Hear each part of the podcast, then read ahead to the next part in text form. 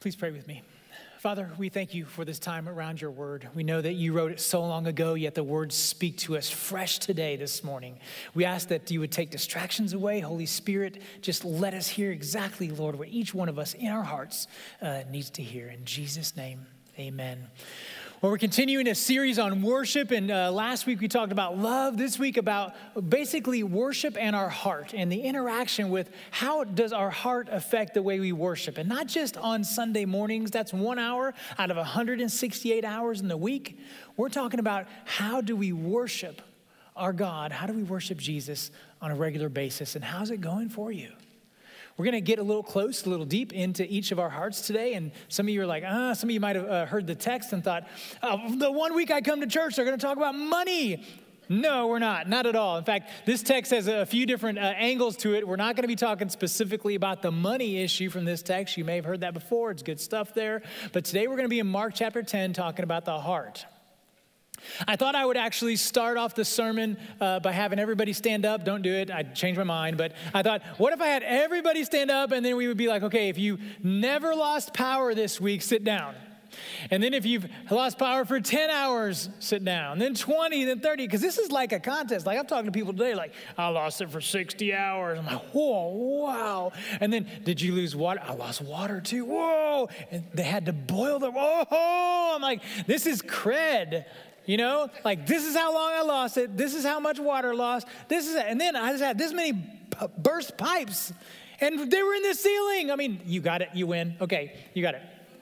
So let me tell you about mine, because you're wondering, right? Why'd I have this bucket up here? So, great Valentine's Day. I even told my wife on, on Sunday, I said, This is okay, you know. I had a wedding that night. It was canceled. We were going to go to the wedding together. I was going to do it. Didn't happen. I said, let's spend the day watching rom coms. That's romantic, romantic comedies. And I actually enjoyed it. My wife, this was fun stuff. So we watched that, go to bed, and about 2.15 in the morning, my CPAP stops. And thank the Lord for my CPAP. So I reach over, push the button, like, oh no. And then my ears wake up. I'm like, I hear nothing, you know. And so we have a pool like, oh no. This is like definitely first world problems, but it's a problem. So it's 2.15 in the morning, and I think, what am I gonna do? This is, it's well, like 16 degrees. I gotta keep this thing going. They tell me, you know. But I thought, I got this figured out because I had downloaded, I'm a, a planner. About two days ago, I downloaded from a pool company 12 things to do if you lose power and it's under freezing on your pool. I got this. So they didn't tell me this, but anyway, I put boots on in my pajamas. So I'm going outside, my Bears hat, my jacket, my pajamas, and boots, and I'm going out. Everybody else is sleeping because I love them. Don't wake them up. It's all right. So I go outside, and I figure I have to make a decision here because, you know, I think the, the, I think the power is going to come on in 15 to 45 minutes. Let's all laugh. Yeah, 15 to 45 minutes. So it's three o'clock. It had been off for 45 minutes. I'm thinking, and my neighbors on Facebook, they're like, yeah, they said six or 6.30. I'm like, four hours. That's still too much. I got to make a decision here. So I thought, I got to go ahead and sacrifice the pool, drain the equipment. So I start to twist. They're not going. I bend, I bend a screwdriver. All right? This is nuts. I'm like, oh no, what am I gonna do? So fortunately, I found this one little place on top of the skimmer basket. Boom, opened it, and all of a sudden you could hear the water. It was like, it was like hearing heaven. Yes, it's draining. So that was a good part. Within 15 minutes, the pool's frozen over. I thought I can make money off this, a hockey rink or a. a... and then I was thinking, wait, curling, right? You, then people actually will sweep it for me while I'm paying them to play curling on it. Anyway, so then I get in, and that next thing, I didn't go back to sleep. I'm like, okay, the next problem is pipes are gonna freeze. What am I gonna do? Turn the water. I should have had the water on already, right? I'm sure all of you did. I didn't. Turn on, and within about an hour, flush the toilet. Nothing. Like, no. So my wife and I, we shipped the kids, the ones we had left. We shipped them to the to the neighbors who had power, you know, in other neighborhoods, you name it. We're gonna stay here with the dog and do this. And this is what happened. What you know, the pipes are one thing, but all the problems happen afterwards. You want to keep the house warm, so ran out of ran out of wood, of course, and we have all these beautiful pallets in the garage. We're going to decorate with.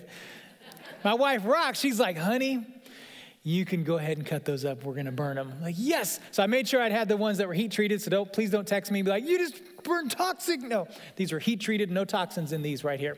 So I'm cutting these up for three days, taking buckets of snow putting it by the fireplace while we have the, the pallets burning and, and we're doing a puzzle and i have these buckets i'm rotating because you know you put it by the, the fire for too long this is what happens I, I was like, no. I was so disappointed because this was like my best bucket. All the other ones were small, they were pitchers you make tea in.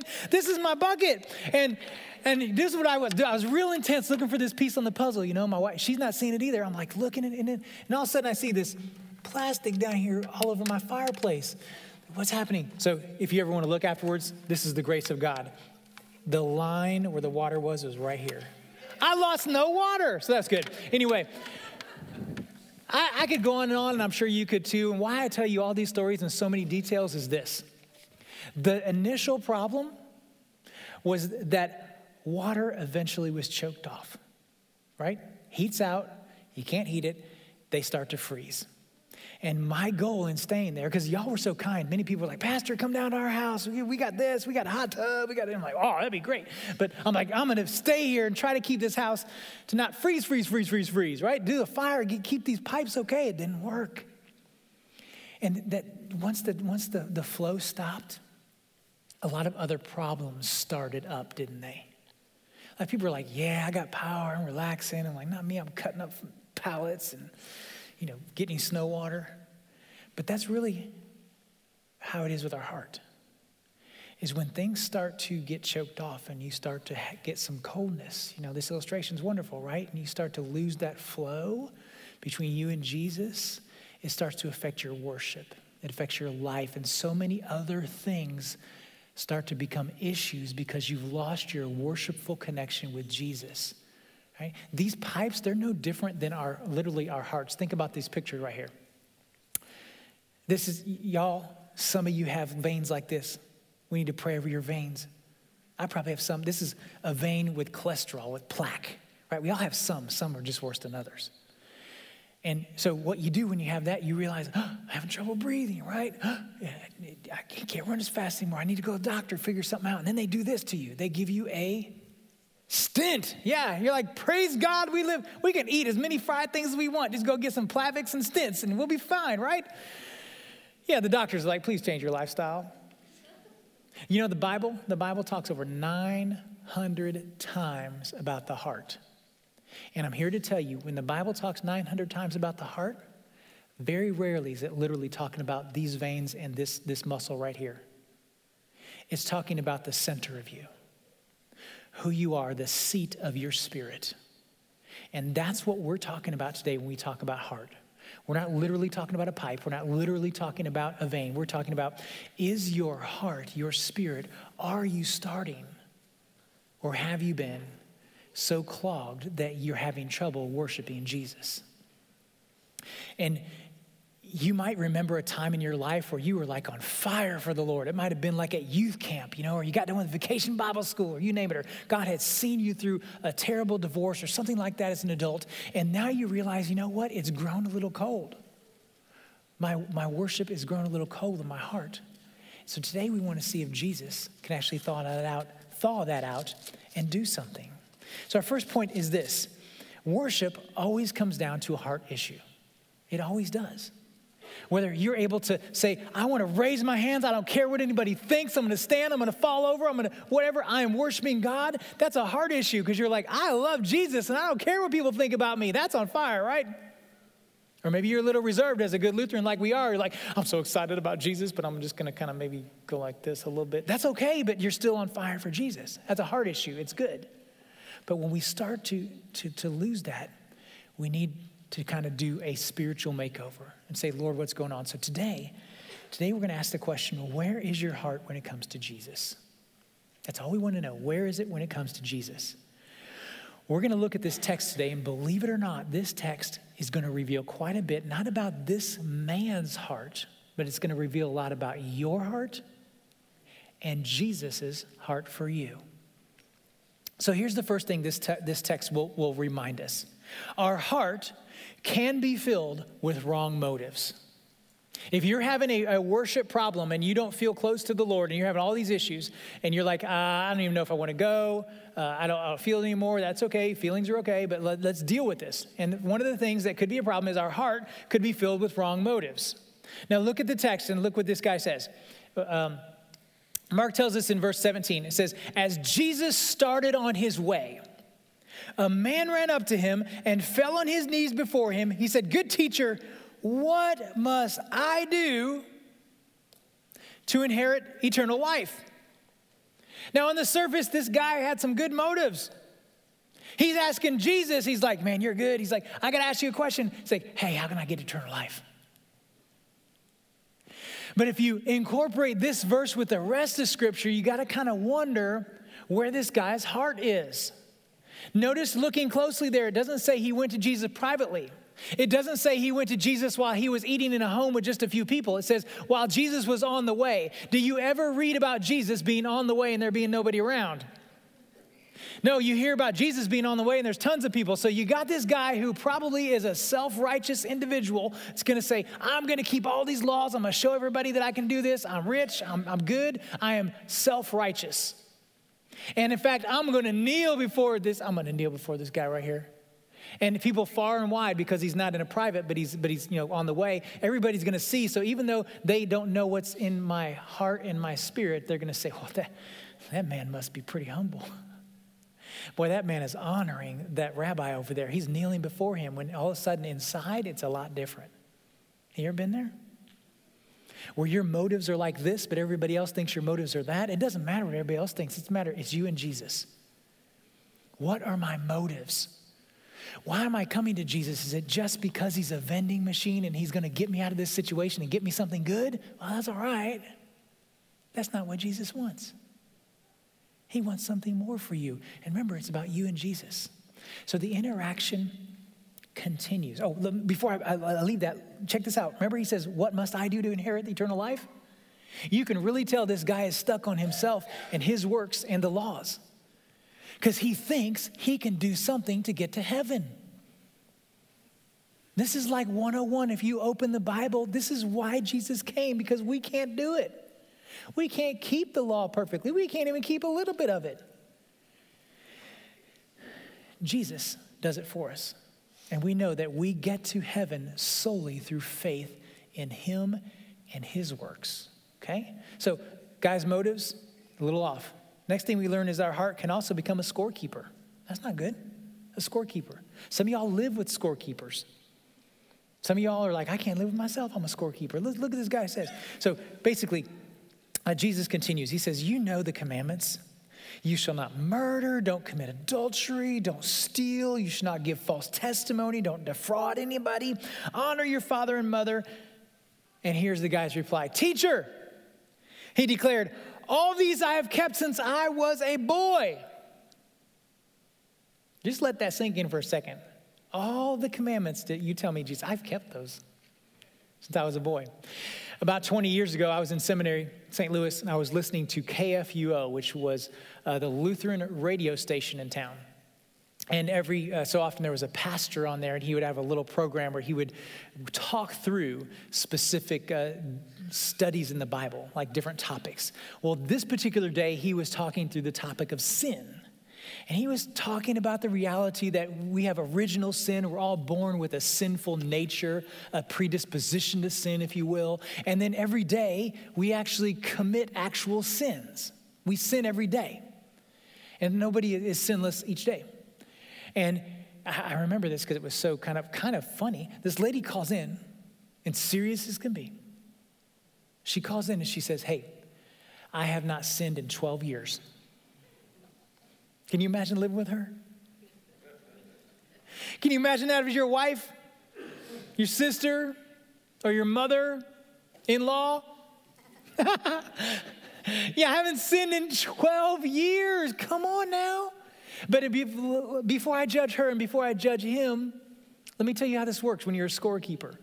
You want to give yourself security by thinking, okay, there's certain things that at least I can do perfectly, and God will love me and people will think I'm good around me. Do you live that way? You're like, I know I can mess up in these ways, but there's some stuff I just want to do so right so that people will, will at least have some, you know, credibility for me. I used to do this when I was six years old.